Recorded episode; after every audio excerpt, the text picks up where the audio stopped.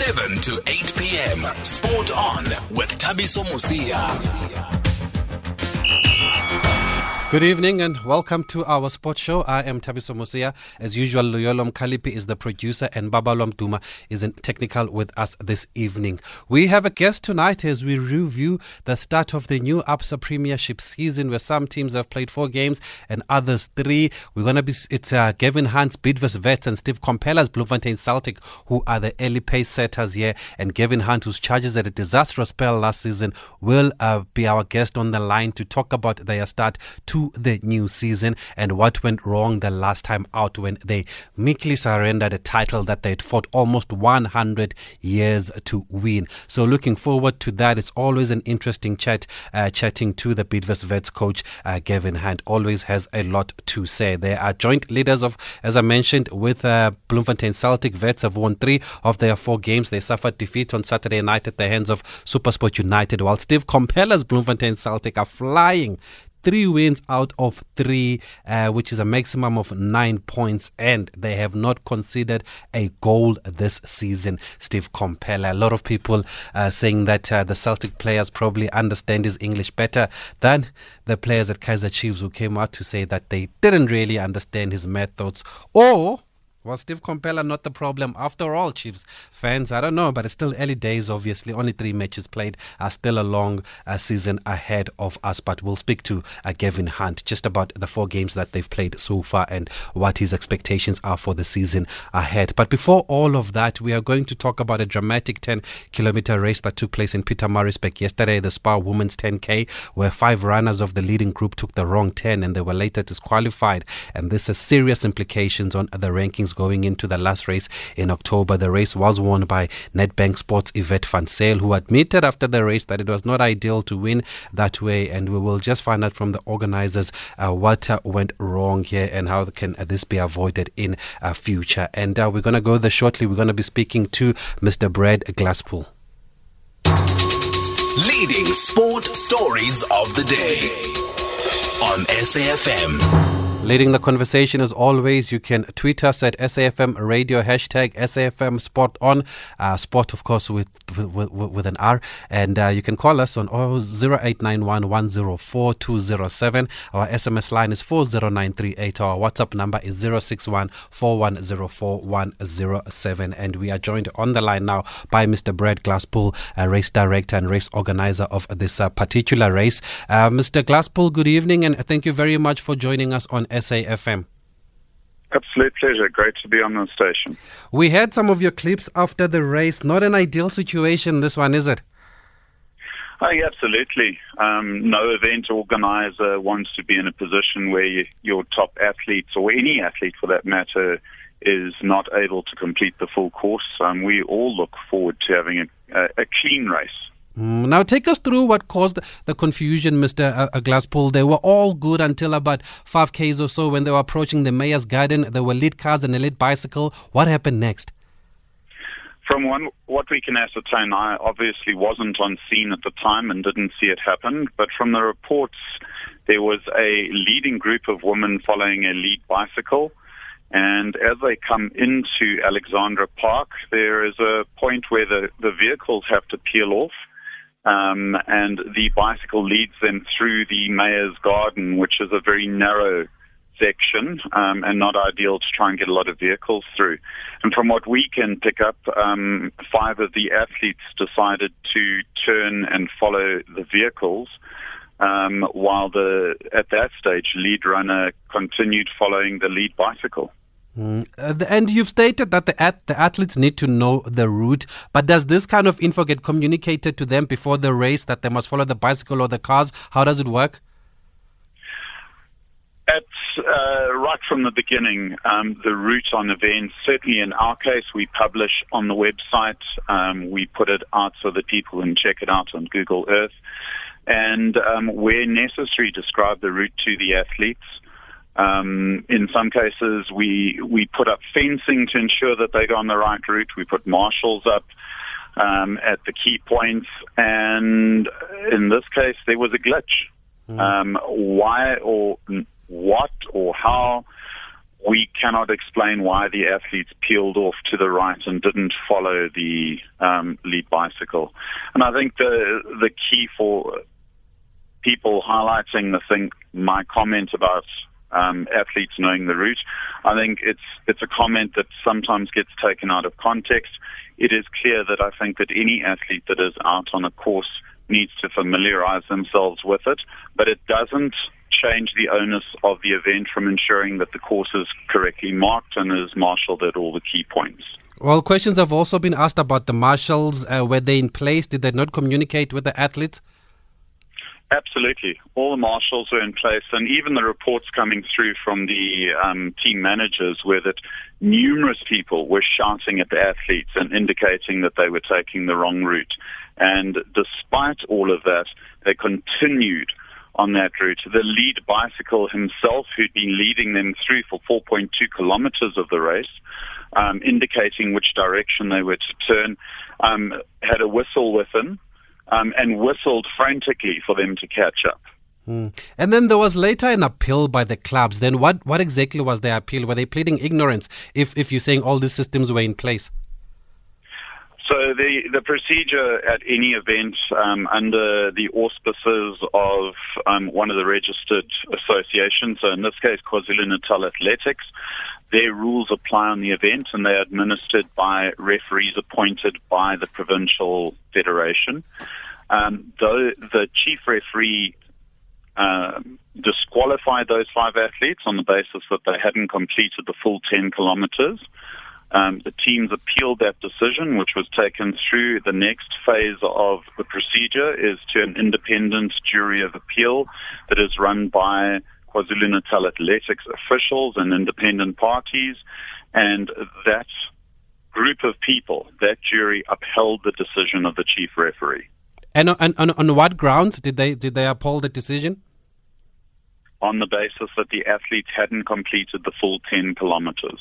And what and what was the, the, the story from the clubs when they were appealing? What what reasons were they putting forward in their appeal? Uh, there were numerous reasons, but that was something which was attended by the clubs and the jury of appeal. There are times where those procedures happen without our involvement in it. Mm. And could this have been pre- prevented in any way? It's always easier to talk in hindsight, but could anything have been done differently here, Mr. Brett Glasspool? Um, I've been discussing this extensively with my team and with officials at KwaZulu Natal Athletics. And absolutely, hindsight is a perfect science. And we discussed numerous measures that we could put into place. It is a 10 kilometer route with a lot of turns. Um, and we could beef certain things up um, to ensure that people don't make mistakes, um, to ensure that the, the route is fair, ensure that it is possibly better marks. I'm not entirely sure how we're going to do that in many of these cases. Um, but to look at all of those things, we certainly don't ever want it to happen, and we don't want to have athletes put in that position. Mm. And and and finally, I mean, has, has, has the decision been accepted by the, all the athletes and all the clubs now? Is everybody going to move on and focus on the last leg? I, from from my understanding at the moment, everything is in the hands of the federation. So we will wait for their their updates on it. Um, and at the last discussions with the jury of appeal, the the situation is very simple: is that those are the race results for this event. Um, so the Spar Maritzburg women's race results are as they stand. Um, whatever processes happen from now is under the control of the, the KwaZulu Natal Athletics Federation. Well, Yvette van Zyl went the right way, and what did she have to say? Because she she won the race and she clearly took the right uh, direction, the right route. I think it was fairly clear in, in her comments that she had made was that she had familiarized herself with the route. Um, an, an SMS had been sent out for something that we had done quite uniquely on this event, and we had got rid of water sachets um, huge environmental impact, and SPAR is very concerned about the environment. And so we came up with a solution with the help of Aquelle, and each person was given bottled water um, on the route, and we needed to update the athletes. So we sent out an SMS the day before, which which made clear where that refreshment station would be. I don't know whether the, some of the athletes didn't interpret it correctly, or whether they didn't see the route or whether they just made a mistake on the day or what happened. Um, but certainly one of the things is that we have worked out that we can save the, on the environment, and uh, that that was the tester for me that was probably really concerning on the day to see that that worked for the athletes. Okay, well, a very unfortunate situation here, uh, Mr. Brad uh, Glass Pool. And I mean, these races have been well organized. Um, all the other legs, uh, I mean, there have been no incident, and it's just unfortunate that it had to happen here. But thank you very much for joining us on SAFM. Just to clarify from your side what happened, sir. Thank you very much. Thank you. That is Mr. Brad Glasspool Spar Grand Prix Maritzburg Race Director. Um, I don't know. You can tweet us here, whatever comments you have. I know people have been asking about the marshals, and he explained that, Mr. Glasspool. But our um, hashtag is SAFM Spot On. Our number is 0891 SMS line 40938. We are hoping to speak to one of the affected athletes up next, but we'll also speak to Wesley Botton, a journalist who covered the race on Sunday. Hashtag SAFM Sport On. Okay, let's continue talking about this um, this this race that happened in Peter Pietermaritzburg, and we have on the line senior sports writer at the Citizen, Wesley Botton, who was live tweeting uh, this race. Wes, a very good evening. A bizarre race here. Initially, judging by your tweet, your tweets, you thought Yvette had broken down or pulled up with something when she went the other way. Yes, that that's what we thought because because the other four athletes had followed the media vehicle. Um, we thought that she had dropped out of the race. It was very confusing for a few moments. We went through uh, the five kilometer split, or, or, what we thought was the five kilometer split, and realized very quickly that there was an error. And the organizers did too. I think they must um, perhaps take a bit of credit for trying to solve the problem as quickly as they could, but it was something that happened so fast, I don't think as hard as they tried, I don't think they could have solved it once it happened. Mm. It is a high profile race, and some are blaming the marshals and the organizers, are saying the athletes should have known the route. I mean, who whose responsibility is this? I, I think everybody. I, I, think it's just one of those situations where so many people could have done things differently. Um, you know, if we're going to point fingers, then we can, but I think we've got to point it at, at multiple individuals, including you know the race organizers, um, the marshals, the club managers who probably could have informed the athletes in advance, the athletes as professionals who probably should know the routes in advance. Um, so yeah, you know, a situation like this, I think you have to have sort of five things going wrong at the same time. So it doesn't happen often, um, and it can be avoided, but it's very rare for, for something like this to happen in a race. And it's less, I think, less an act of negligence as it was just kind of an unfortunate calamity at the end of the day. And wh- what could the organizers have done differently here, um, Wes? Well, I think one thing they could have done is ensured that the marshals on that corner um, made more effort to ensure that the athletes were going in the right direction. They could have made more noise. Um, often, you know, that, that sort of thing happens in a race. Often you have a split. For example, you'll have five kilometer athletes running with 10 kilometer athletes, and you have to split them at some point. Um, and you'll have somebody on a megaphone kind of shouting, five kilometer athletes go left, 10K go right. They could have had someone uh, at that point ensuring that certainly the first few athletes know which direction they're going, um, and then everybody else just kind of follows them. So yeah, they probably could have done that. Um, and as I say, the athletes and the club managers probably could have could have done things differently as well. And how was the reaction after the race? Because you were there.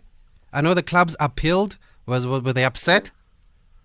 Yeah, I think I think they were. Um, you know, obviously they didn't agree with the decision, otherwise they wouldn't have appealed it. Uh, I think the referees at the end of the day made the only decision that they could. Uh, the athletes who were disqualified ran about 600 meters short, so there's nothing you can do about that. You can't you can't fit them into the results somehow. You can't try and work out what kind of times they would have run. It's just impossible. Um, so yeah, I think I think everybody involved was upset. I mean, even even Yvette van Zyl, I think, mm. was upset because she didn't have an opportunity to have a proper race and prove that she's back in good form um, and win with the best athletes in the field. So uh, yeah, the athletes who were disqualified are obviously upset. The clubs don't want their athletes disqualified, so they're upset. But um, you know, immediately after the race, there was kind of a lot of hullabaloo, and, and people. I mean, some of the athletes were in tears. Uh, but a couple of hours later or a few hours later, once they had gone through the appeals process and once decisions had been made, I think emotions kind of calmed down a bit and everybody or, most people perhaps just tried to brush it off and um, move on. There's, there's not much else you can do. Well, it's a big swing and it's a big money swing as far as the rankings are concerned. Where where does it leave everybody now on the points table now with five athletes and not picking up any points this past weekend? Yeah, so we, we're waiting for them to release the, the latest points table. That happens normally a few days after each race. Um, but there will be big changes. Nobody, I think, at this point is going to be able to catch um, Glenrose Xaba or Kesa Molotsane, who are the top two athletes in the standings. But because, and, and, and they had a, a very big gap before this race. It, it was almost inconceivable that anybody was going to catch them. But neither of them got any points at this event, which makes a huge difference. And I think a few of the other athletes will close enough of that gap now that at the last leg of the series, um, they are within reach of of winning even or, or getting into a podium position that they couldn't have done before. So. Uh, yeah, I think some athletes are going to lose money over this in the long run. Um, I think some athletes will gain money uh, through no kind of actions of their own. It's just the way things have worked out. It is a lot of money, um, and it is again an unfortunate incident. Um, but again, I, I, I just I think it's one of those things. Um, I think everybody could learn from something like this. Uh, so it's probably not worth forgetting it, but it is important that because nothing can happen now, there is really nothing they can do to solve this problem. The important thing is that people have to just kind of try and shake it off and move on. Mm, have they, have they all accepted the decision now that that disqualification has been upheld? We're not certain because there are other routes that they can take. They are able to appeal this decision, but they have to go through higher channels. So they have to approach Athletics South Africa. That would be a very long process if anybody does that. Um, nobody has said that they're going to, but it's possible. We we'll have to wait and see if that happens. Usually, um, even even once it's taken to a higher level, they kind of tend to stick with the decision that was made by the referees who were there on the day. Um, sometimes things can be overturned, but it really doesn't happen often. But at this point, we're, we're not certain if anybody's going to take it any further. Okay, great stuff. Wesley, thank you very much uh, for joining us and for keeping us updated on social media. A lot of people uh, were following your tweets uh, yesterday. Pleasure, mate. Anytime. Thanks. That was that's Wesley uh, Botton, the chief sports reporter at the Citizen newspaper. You can follow him at Wes Botton, W E S B O T T O and he was there and he was tweeting live. We are hoping to speak to one of the athletes affected, but it looks like she's still in training. So we're going to move on and we're going to talk to Bidvest Wits coach Gavin Hunt. Here, there, and everywhere.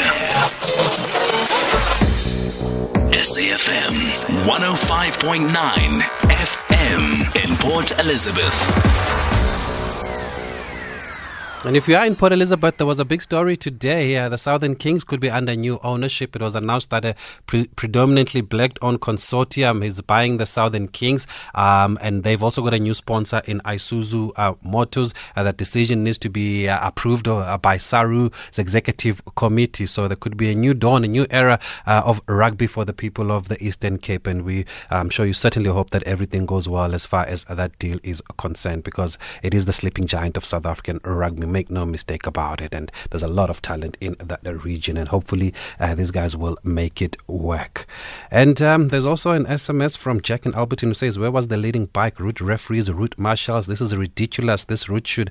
Um, this route should be rerun to be fair. Even major races like New York, Berlin, London, Paris have marshals all the way. The conspiracy theorist in me tells me that this was a setup. Ha, come on. Uh, they wanted Yvette van Zyl to win the race. But she also came out and she said she's not happy to win the race the way that she won it, um, uh, Jack, to be fair. But I, I, I, I do understand. I, I do think that it's things like this should not should not uh, uh, happen, you know, and a lot of people believe that it could have been avoided. But let's switch our focus to football now. It's been an interesting start uh, to the new season, an exciting start, also depending on which side of the fence you are on. And Bidvest Wits coach Gavin Hunt now joins us on the line just to talk about the first few games and what the expectations are for the 2018 2019 uh, campaign. Coach, good evening, and thank you very much for joining us on uh, an SAFM. We appreciate your time. No problem, man. No problem. How are you? Okay. I'm fine, coach. Almost the perfect start there with the three in three, but you must be disappointed with the defeat against Supersport United. What went wrong there, in your opinion, on Saturday night?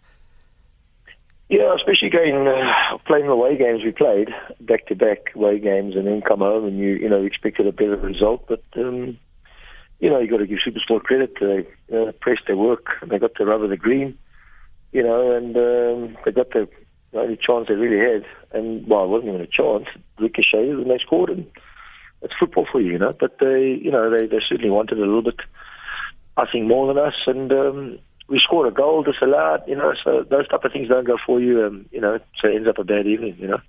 But really disappointed, but we just have to keep moving, you know. And, and but despite the first three wins on the trot, coach, you've been consistently saying that you're not playing that well, especially compared to last season where you were not picking up points. Why is that? Well, you play badly, um, but you know you you you're always expecting you you want to raise the bar, you want to play a bit better. You're looking for you know lots of improvement. Um, I mean, at times we play okay, and then obviously times you're not creating enough opportunities. I mean, all football related stuff. So I don't want to get into all that, but certainly we can play better. Um, but uh, there's there's a good togetherness, and that's important you know, for a team. A new team, a lot of new players.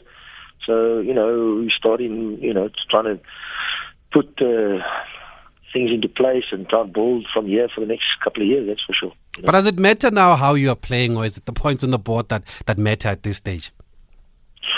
Well, I mean, uh, you know, obviously a lot of people talk but to, you know, uh, about football, but how many people know about football? So we we know the you know we've created chances. We haven't you know, you know you're not going to score all the time, but you certainly create enough chances. Um, and we've limited the opposition to you know chances against us, which has been better. So that's been something that we need to we're trying to work on from last season. It's all you know, football's an ongoing thing. Every day it's a it's an ongoing thing, you know. So we keep working hard and, and trying to put, as I said, put structures in place and situations in place with the new players and the old players, you know. Talking about last season, did you ever think that your job was in jeopardy? Uh, we're only one game away from losing your job, um, you know. But I mean, the owners know, and you know where we've come from, and where you know where we where we were going. Um, you know, last season, yes, yeah, certainly wasn't good. We won a trophy. You know, we sold players for money. You know what? You know, people don't. You know, people in, in the street don't appreciate that. Uh, when clubs do good business, and keep the club afloat and win trophies and and and and you know things go like that. So um, you know they understood what was going down, and um, so yeah, we got ourselves out of it. And at the end of the day, it wasn't a good season, but certainly we won a trophy and sold two three players. And you almost made top eight again, uh, even after that. Well, we missed that. Yeah, we missed it up the last day. I mean, it's crazy. It's how bad it was. You know, I mean, it's a, the, the league was so close last year. Um, you know, top eight I mean, there's normally 40 points, 40 points, I think, and third or fourth last year. Yeah. So, you know, we should have made the top eight with a, with a victory on the last day, and we lost. Was there any pressure on, on the team because you were defending for the first time uh, last season? And I'm just trying to find out what lessons did you take from, from last season?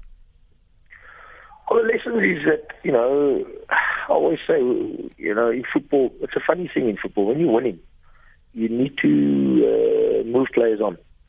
Um, people don't understand it. People will never understand it, but you've got to do that. I mean, I mean, I did it all my life at Supersport. All the teams I've been with, even the Swallows, Seven Stars, you know, we had successful teams and we moved players on, and we were still successful because you retain the hunger and you bring people in, and so that's what we didn't do last year. I think a, a lot of players, you know, sort of there was a, there was a lull around the place, and uh, and once you start losing, we lost. I mean, we lost three, four games, one nil, one nil, one nil at the beginning and that doesn't help you, you know. So uh, you lose a little bit of confidence here and there, and, and so you go. So it was a, it was a very bad start last year, um, but that's all gone.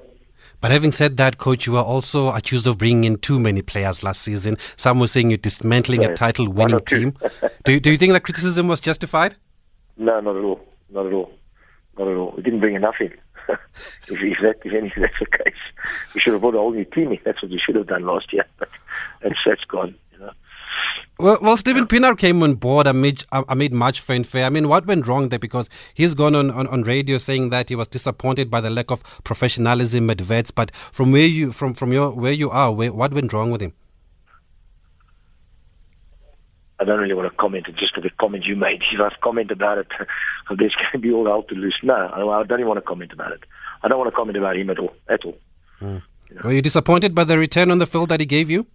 Very disappointed. Very disappointed. But that's how football works, and um, that's it's, it's gone and it's history. And you still believe he had, he had more to offer, or he had enough to offer uh, last season? I don't really want to get into that.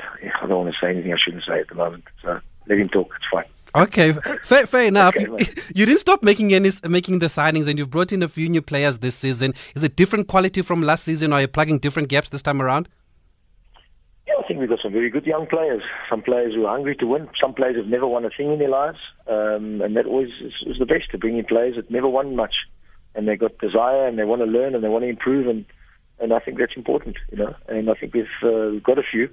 I mean, we've only played three, four games. There's a long, long way to go, and a lot will still be deciphered how, how good we are or where we got. But certainly, there's been a huge improvement in preseason. We saw it, and a huge improvement in attitude and desire, and those are all things that. Um, you know, um, we certainly need in the football team. You've been raving about this uh, Hashim Dom- Domingo. A lot of people, some are saying you're exaggerating. Uh, I know you said a few few nice things about. Well, if he was playing, if he was playing for certain teams, he wouldn't be exaggerating, would you? That's how it works in South Africa. Uh, you know, if he was playing for certain teams, uh, everybody would be singing his praises. Look, he's a boy that. You know, certainly, um, if you look at the, the, the, I'm not talking about the national team. I'm talking about the the, the, the younger teams, the, the small Olympic teams, and all that. You know, he should have certainly been in the mix there. I think it's only my opinion. Opinion means you know nothing. Um, he's a boy that's obviously been away. He was a very good young prospect, and he's got still a great future ahead of him. You know? Mm. And and the likes of Mxolisi Macuphu, I mean, a journeyman, but you seem uh, to to be getting the best out of him. What, what are you expecting from him? Yeah, well, he got to change his role a little bit. I saw that, you know, we played against him about two years ago, three years ago, uh, Cosmos, and I liked him from that day, you know, uh, in, in the Nedbank Cup. And I said, look, I mean, there's a boy, we just keep an eye on you. Not the younger, but, you know, in South Africa, that's what happens to a lot of players. They, they, they, they sort of blossom at much older because they don't have them, they haven't had really good development and, and those type of things. So he's a boy that I think can do a job for a specific reason, the way you want to play or what you want to try and do. And, I, and he's done great. You know, obviously, we need to get the goal scored uh, column a little bit higher, um, and that's about it. But certainly, he's got all the attributes, you know, for for a particular role in a particular games and things like that.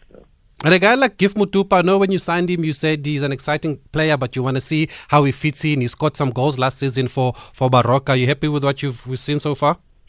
Yeah, I've changed him as well, changed his role as well. I've also watched him for some time, changed his role completely where, to what he's been doing. We've changed him up a little bit and made him play in a different area. And, you know, his biggest thing is obviously um, games. He needs games. But intelligence, strength, power, uh, ability, he can shoot. You know, South African players really certainly lacking there. And he's one of the guys I can, I've never, never seen a boy strike a ball like this for a long, long time. Um, so he's got all the attributes to, to, to do well for us this season. I mean, it's only two games, three games in, you know. Mm.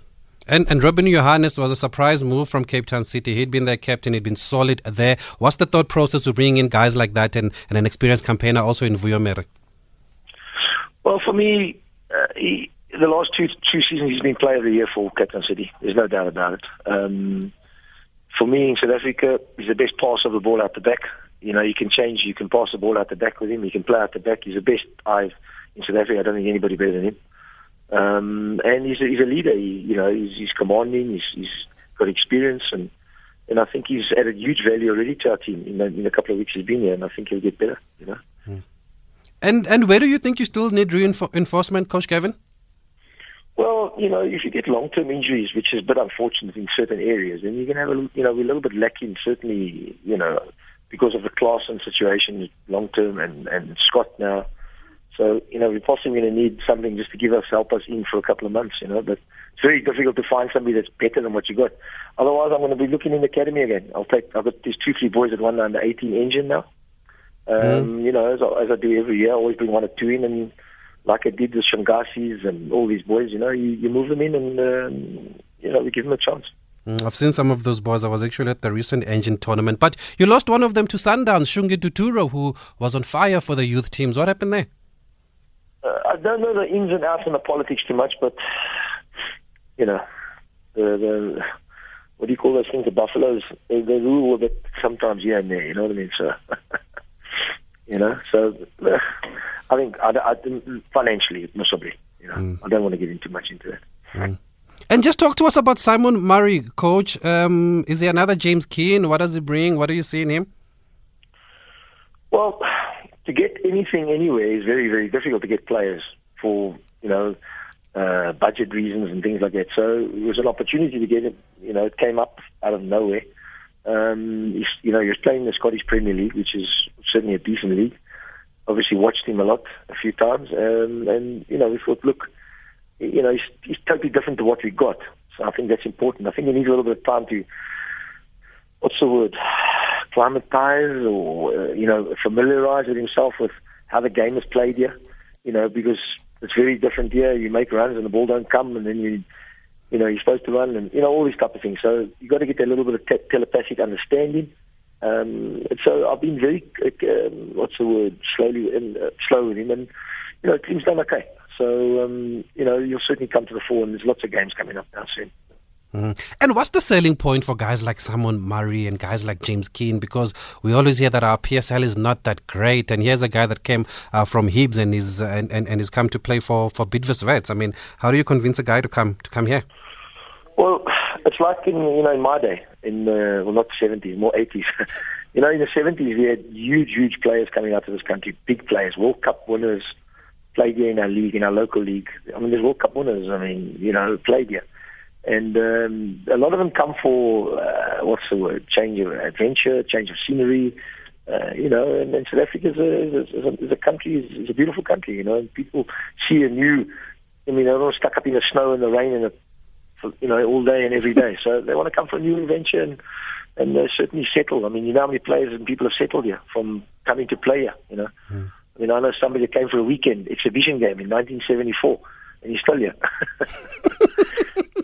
you know? Okay. he came for a weekend. Came for a weekend. and he's still here. Came for a weekend. Mm, yeah.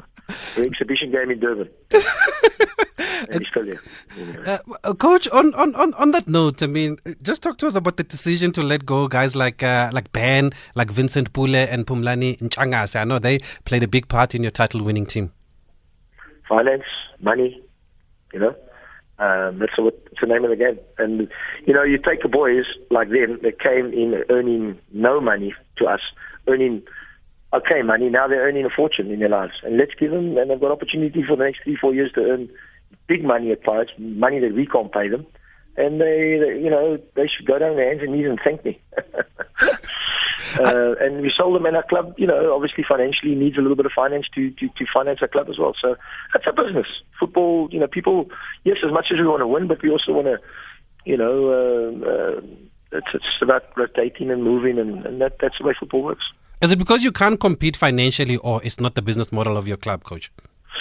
Well, you can't compete financially with uh, with clubs. You can't. I mean, it's it's like any. It's all over the world now. You've got certain clubs in every league but you can't compete with financially. So you've got to be box clever, and we've got to do what we have to do, bring in the youth, look for out of out of contract players. So, you know, a lot of our players, most of the players, are all out of contract players, and we've got to try and you know, you know, wheel and deal and do the best we can for the club.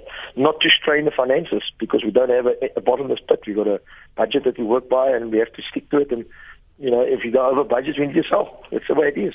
So as we've done, we've sold every year, um, and we will continue doing it. And I guess winning 10 million for a league title is just not enough, eh? Well, that 10 million's gone in the first week.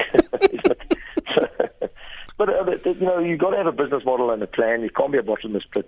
I mean, a club that very is very work on a strict budget, and that's the way it's got to be. And I, I understand that as a football coach. I also want to be in the situation where I can say I want him and him and him and buy the best players in the league, but I can't do that. We've got to do it within our constraints of what we do, and we look at our youth. You know, under 17s have won the Engen now, under 18s have won the Engen now. So there's good, there's good, there's good quality opportunities for, and that's why players like we've had to let we let go players like Ben and Kola and Pule because we've got younger ones coming through. For those who just joined us, we are talking to Bidvest coach Gavin Hunt just about the start to the season and expectations for the rest of the campaign. You can call us on 0891 104 207. Our SMS line is 40938. Call Thabiso now 0891 104 207. We're still talking to Bidvest Wits coach uh, Gavin Hunt. Coach, what's the target then this season? I can imagine you expected to win the title because you've done it before, but at the same time, you're probably just trying to get to 30 points. like everybody else. Yeah. no, I think, um, you know, one thing you must never do in football is get too far ahead of yourself, you know. I mean, we had an unbelievable start, three games, two away games like that against two big clubs and know, two results. And then you expect to, you know, everybody expects to win at home and it doesn't happen. So you can never get ahead of yourself. You don't never know what's around the corner, good or bad. As long as you're working on a daily basis and you, and you, you know, and, and you're diligent in what you're doing and your preparation is good and, um, you know, that's all you can do in football. You can't get too ahead of yourself. We spoke to Coach Pitso a couple of weeks ago about, about Sundowns, obviously, and he was saying that you're one of the teams to watch out for because you'll be resting a lot. No MTN8, no CAF for you. Is that an advantage? Yeah, you could look at it like that. Obviously, I mean, their program is unbelievable what they've gone through, you know, but they've got the squad to do it. Uh, and they've done unbelievably well, um, uh, with Sundowns in it. So, we don't, you know, we don't have that squad. Um, so yes, in, in one way, in, in, but me as a coach, me, I'd like to play three games a week if I could. you know, I'm, I'm a little bit different to uh, me. I keep playing. Obviously, the only thing that gets you down, like what Pitso will struggle with, is the traveling. I mean, it's crazy. They, I think they went to Casablanca. Now they're down to Cape Town this weekend and back again. So it's tough, tough for them. But they do have a certainly a, um, a squad that they can use. Um, and um, you know, a club like that, obviously, every competition they play in, they, they're under pressure to win it because of you know who they are, and rightly so. You know. So, are you expecting much more from your team because you, you won't be as hectic as as the yeah, other teams? Look, I mean, yes and no. I mean, you know, we, as I said, we're a new team. I've got a lot of players left. Built a new team. We got you know a lot of new players. Um, and, and, and, you know, you, you don't want to get too excited and you don't want to get too down when you lose, but you've got to see where the problems are and you've got to try and fix it slowly day by day. I mean, every day there's something creeping up that we need to, the understanding of, of what we're trying to do and how we're trying to do it. You know, they, they all come from different clubs and they've been different coaches. So, you know, we try and put them into the model of what we know that suits them best, you know. I know you're a numbers man, and a lot of people got this from you when you used to work out how many points are going to win the league. What's going to win the league this season? The story stuck for the last since 20 years ago. It's, it's unbelievable. So I'm sure you've done your maths already because people are expecting you.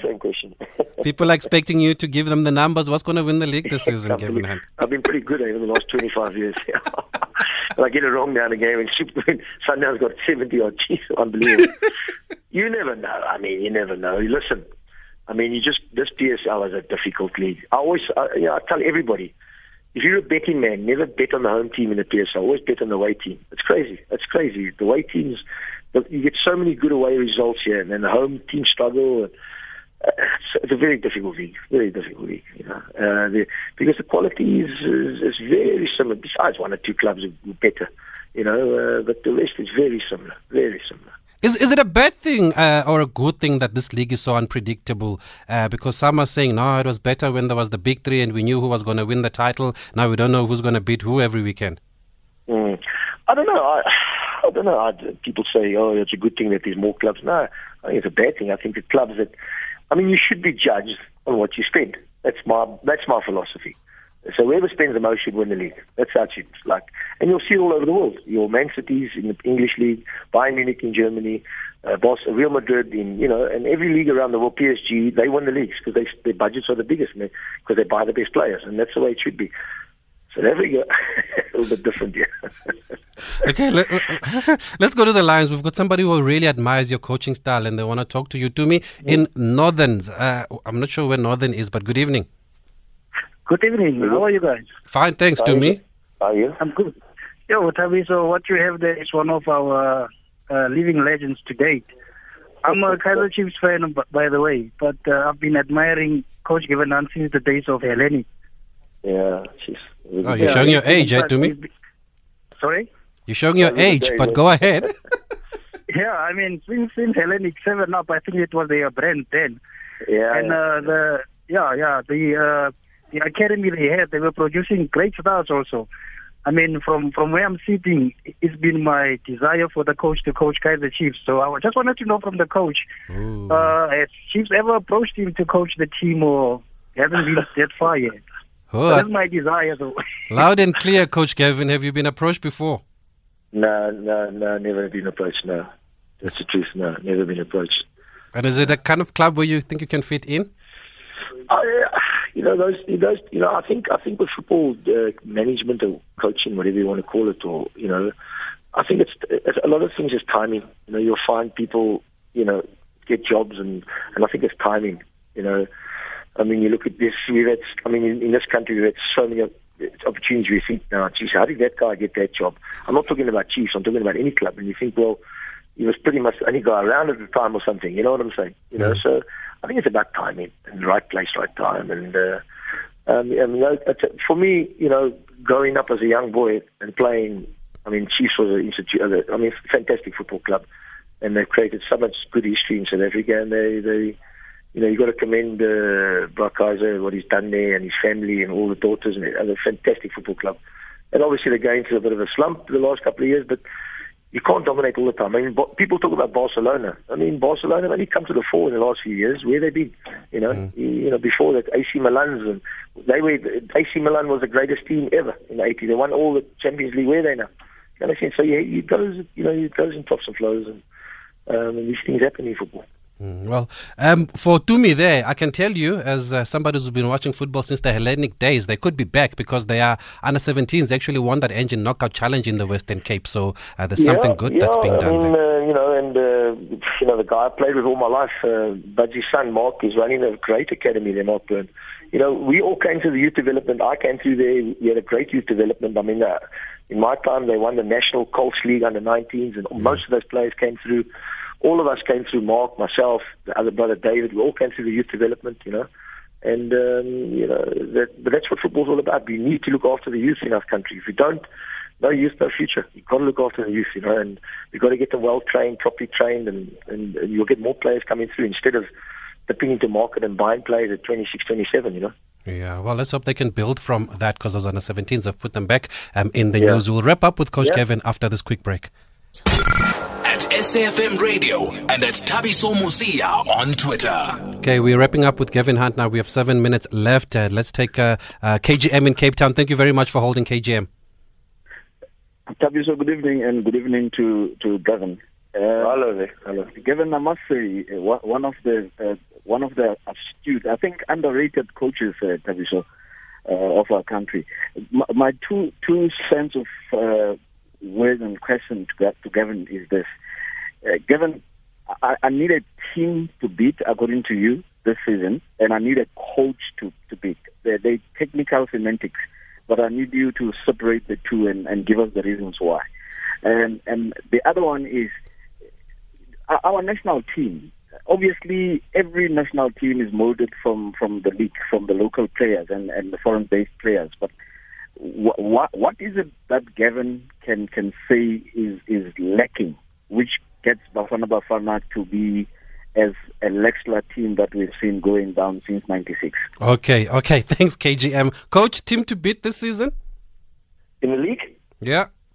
I you know, you got to you, you can't look you can't look past Sundowns. I think they got the quality, they got the know-how. Pitso got the know-how. You know, they can juggle, they can you know, uh, as long as they get, if they get a little bit of time in between games, and you know, and uh, they're still got to be the team to beat. There, there's no doubt about it. They, they, they got, you know, they've certainly got a very good crop of players.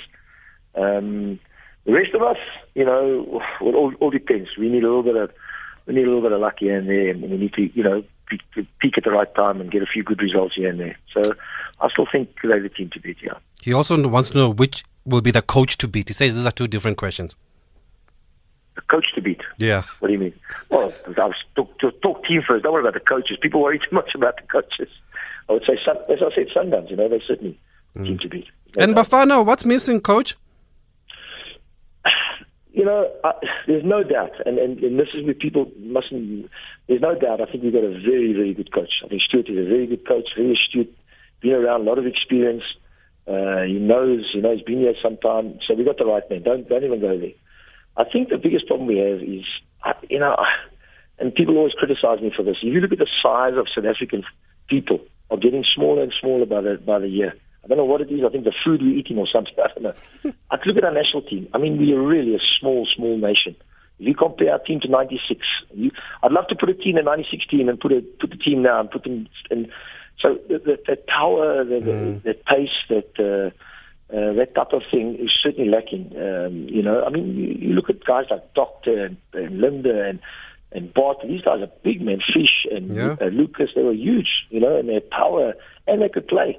Um, you know, and, and I think it's certainly we, we lack a little bit of power in our game. I think we're very one-dimensional in our game, and I think that's something that uh, I think uh, Stuart and, and there's a problem, especially if you go away from home you know, it's very difficult we don't have that power anymore to, to win games. We have to play our way, which is obviously a, a way of playing which is okay and it's all very nice on the eye, but, you know, is it results driven football and can you get results by not playing too well? by being a little bit uh, lower risk, and, and you could do that with that old team, and they could play. I mean, the doctors and and, and shoes, and they could play when you needed the bit to have a little bit of magic, you know. Yeah. So I think I think that's what our game is like, and I think uh, you know we've got to look at our players from younger ages.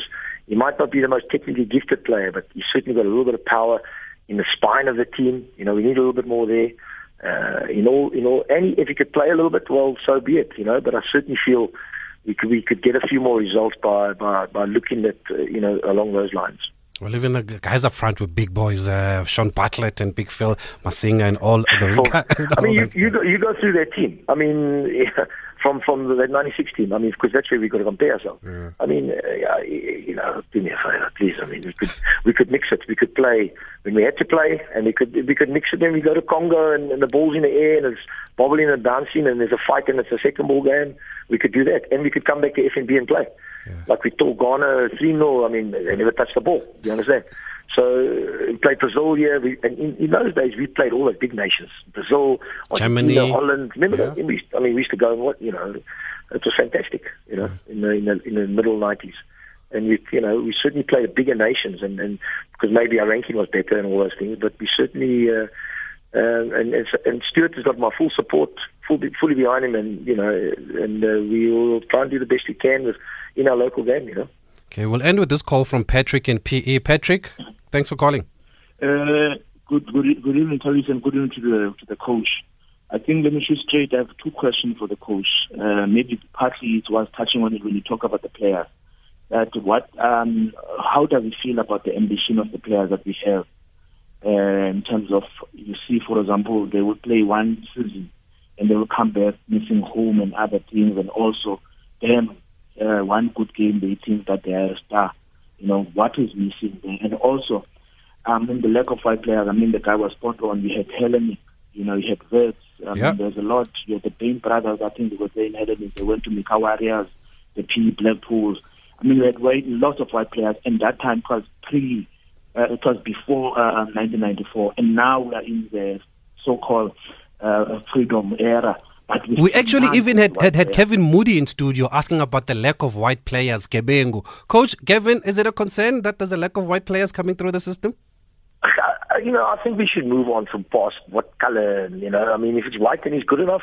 I mean, we just sold a boy now, a boy, a centre back, uh, Bradley Cross, 17 years old. He's gone to Schalke in Germany. In Germany, he's under 17. He's playing the under 19. They just won the under 19. They beat AC Milan. They've beaten Barcelona. He's playing. He played in every single game. He's a white boy. He's fantastic, unbelievable. I don't care, white, black, you know, uh, what color if you want. But certainly, we need all. We need all. We need everybody to be playing the game. We need more numbers to choose from. I think there's a lot of a lot of other things going on in, in, in South Africa now. There's basketball and it's this and it's that and you know a lot of them have to play rugby and, and we, we we're losing players. We're losing. There's no doubt the pool. There's certainly people talk. There's so many. Yeah, show me. You know. Um, but we're losing, we're losing that certainly a lot, a lot of players, and be it whatever color. I mean, I always, you know, I go back to that famous story in 1976. You know, uh, when we, which was unbelievable when we beat the Argentina 5 5-0. at, Argent, at at Stadium. Ah, what a team! And that was a totally mixed team, fantastic football team. You know, and played with uh, pace, power, unbelievable skill. You know, Jalmos and Ace and everybody. I mean, unbelievable. You know. Finally, MDC, is it a proper development league for you as far as you're concerned? It's a, I think the, I think that the, the whole project is a fantastic project. I think it needs to be maybe a little bit more uh, playing for a little bit more in terms of maybe even a relegation. Do you understand where I'm coming from? Yeah. So there's a little bit more uh, meaning, meaning, meaning in the thing. And I think my opinion is the age needs to, is, you know, if, it's a difficult situation because I, I, I didn't really know what the if it's like a reserve league, then you can play anybody. But I think the age is something that you need to. We play younger boys there, you know. Mm. We play all our 17, 16, 18 year olds. You know, I don't want we don't want too many 19, 20 year olds. You know, they should be playing the first team or should be moved out. Okay, great stuff. We are out of time. Coach Gavin, always a pleasure talking to you. Thank you very much for finding time to speak to us on SAFM. Lots of people have enjoyed the interview. No, thanks, man. All the best. Eh? Anytime. Thanks, Okay, coach. All the best to you too for the rest of the season. Still early days, but they're looking very good. Bidvest Wits winning three of their four matches so far, while Steve Komphela has won all three of his matches without conceding a goal at Bloemfontein uh, Celtic. So it should be it's an exciting season ahead for all of us. That's it. Uh, thank you to Luyolo, thank you to Tebogo Khadebe, and thank you to Obabalwa. Up next, Mr. Ashraf Garda with the viewpoint, a big hitter, Nomasonto Mazibuko, Commissioner at the Gender Commission. There'll be more sport in the morning with Zai Khan on Sunrise with Stephen Grootes between 6 and 9. I am Thabiso Mosia. News is up next.